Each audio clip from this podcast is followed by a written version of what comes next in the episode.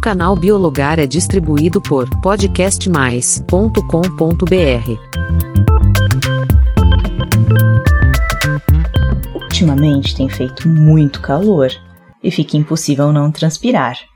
Mas até aí, tudo bem. O problema é que algumas pessoas desenvolvem aquele cheiro bastante desagradável, mais conhecido como CC. Mas e agora? De onde vem esse cheiro? Será que tem como evitá-lo? Para saber mais, seja muito bem-vindo ao Biologar. Aqui tratamos de diversos assuntos da biologia de uma forma simples e fácil.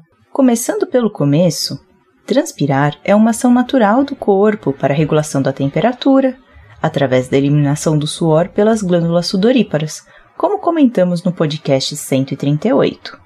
É, mas o ponto é que em algumas pessoas a eliminação do suor pode causar bastante incômodo, porque é uma quantidade acima do comum, podendo formar as famosas pizzas. Essa condição é chamada de hiperidrose. Isso mesmo. E ela pode ocorrer por diversos motivos, como estresse emocional, fator hereditário ou até mesmo a menopausa. Como a C comentou, a axila é uma das regiões que podem ser afetadas, mas também pode acontecer nas mãos, pés, rosto, couro cabeludo e até na região íntima. A parte boa é que essa condição acomete quase 3% da população. Mas, se não tratada, pode impactar a vida social e profissional do indivíduo. E notou que até agora apenas falamos sobre a transpiração em excesso, não falamos em mau cheiro. Agora é que vamos falar do CC realmente. E uma curiosidade: sabe de onde pode ter surgido a sigla CC? Bem, é uma possibilidade, tá?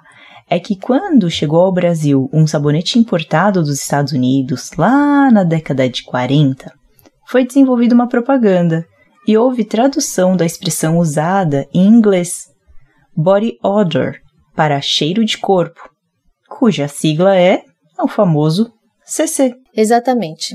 Aí é dado outro nome, a bromidose, que basicamente aparece por conta do desenvolvimento de bactérias na região. E convenhamos, se o local é quentinho e úmido, é perfeito para as bactérias se proliferarem, né? O outro motivo pode ser o tipo de alimentação ingerida. Temperos como curry, alho, cebola, repolho, brócolis e couve-flor contêm compostos semelhantes ao enxofre. Essa substância pode reagir com o suor e aumentar o odor corporal. A bebida alcoólica também pode contribuir com o odor expelido pela pele. É verdade. Você pode ter notado que alguém de ressaca que nem precisa abrir a boca e você já consegue sentir o cheiro no ar, não é? Por outro lado, Alimentos como couve, rúcula, espinafre e agrião possuem bastante clorofila e têm alto poder antioxidante e desintoxicante, ajudando a combater o mau cheiro. Isso mesmo. As frutas cítricas como limão, laranja, mexerica facilitam a passagem de água pelo corpo, ajudando a eliminar as toxinas. Na fase da adolescência, a bromidose pode ser pontual por conta da atuação dos hormônios. Voltando a falar do mau cheiro, o suor eliminado pode conter proteína e ácidos graxos, outro alimento apreciado pelas bactérias que contribuem com o mau cheiro. E agora a pergunta: como prevenir? Bem, você sabe a diferença entre desodorante, antiperspirante e antitranspirante? Os próprios nomes ajudam. No caso, o desodorante tem a função básica de desodorizar. E, alguns casos, pode conter substâncias químicas como o triclosan, capaz de inibir o crescimento das bactérias. Existe o desodorante antitranspirante, cuja função é reduzir a produção da transpiração, que o principal ativo é o cloridrato de alumínio. Durante um tempo haviam muitos comentários falando que o alumínio poderia causar entupimento das glândulas sudoríparas e a não eliminação das toxinas que poderiam ser responsáveis pelo desenvolvimento de câncer. Lembra disso? Você escutou por aí? Mas essa afirmação não faz muito sentido, né, Ma? Porque o órgão responsável pela eliminação de toxinas é o rim. Ou seja, as toxinas são eliminadas pela urina e não pelo suor. Ah, e vale dizer que o alumínio faz um bloqueio temporário nas glândulas sudoríparas, o que pode causar certa irritação no local. Mas também já existem opções no mercado de desodorante antitranspirante com formulação sem alumínio. Existe também o desodorante antiperspirante, também com a função de bloquear a transpiração, mas com uma diferença importante. São produtos voltados para quem tem transpiração excessiva ou problemas de hiperidrose, é bem específico. Isso mesmo. No geral, são aqueles com instrução de uso. Não é apenas passar e sair. A recomendação é passar na axila ou região de maior transpiração, bem limpa e seca, no período noturno.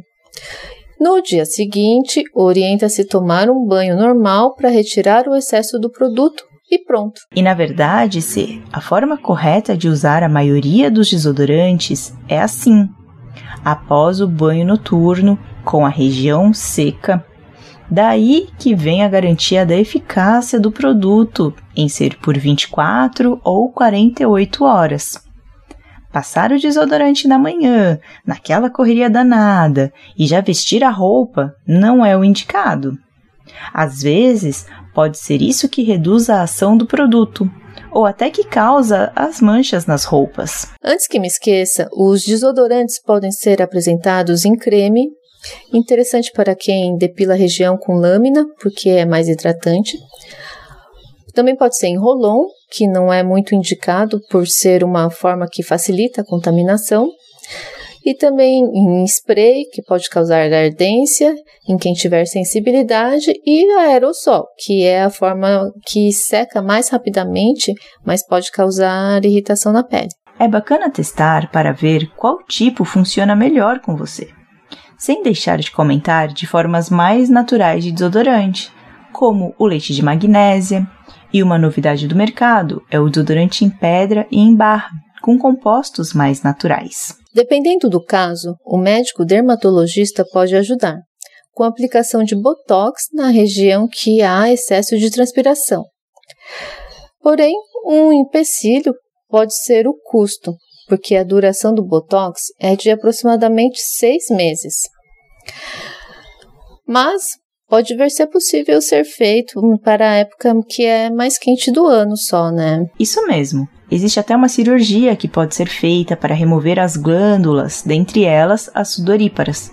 É uma técnica feita por aspiração ou com remoção direta, que faz com que diminua a secreção do suor. É considerada simples, sabe? mas é sempre bom verificar se é indicado para o seu caso e quais possíveis efeitos colaterais, pois um deles pode ser a hiperidrose compensatória, que significa transpirar mais em outra região do corpo. Aí fica difícil. Você trata de um lado e escapa de outro. De qualquer forma, lembre-se que as roupas feitas de tecido sintético contribuem para o desenvolvimento do CC. Algumas, nem lavando com desinfetante sai o cheiro, só botando fogo mesmo. Por isso, o recomendado é ter hábitos de higiene e usar roupas com fibras naturais, como algodão, linho, material que permite a transpiração. E aí, você já sabia de onde vem o mau cheiro do suor? Conhecia os possíveis tratamentos e produtos disponíveis para hiperidrose e bromidose? Conte para nós através da plataforma do Podcast Mais e nos siga no perfil Biologar Oficial no Instagram. Até a próxima!